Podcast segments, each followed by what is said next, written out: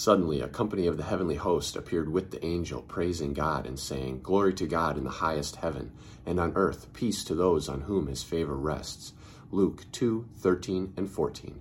My name is Spencer Coffman, bringing you today's Social Media Ministries Ministry Minute. This is what you need to do. Take this as an example. Praise God and say, Glory to him in heaven and on earth peace to anyone on whom his favor rests. Does his favor rest on you? If so, you will have peace on earth.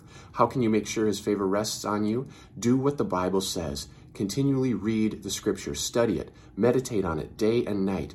Always have it in your thoughts and on your lips. Tell other people about it. In addition, get a more intimate relationship with God. That means you need to pray more often. Pray to Him all the time with everything, through every request, because guess what? He cares for you and He will bless you with His peace.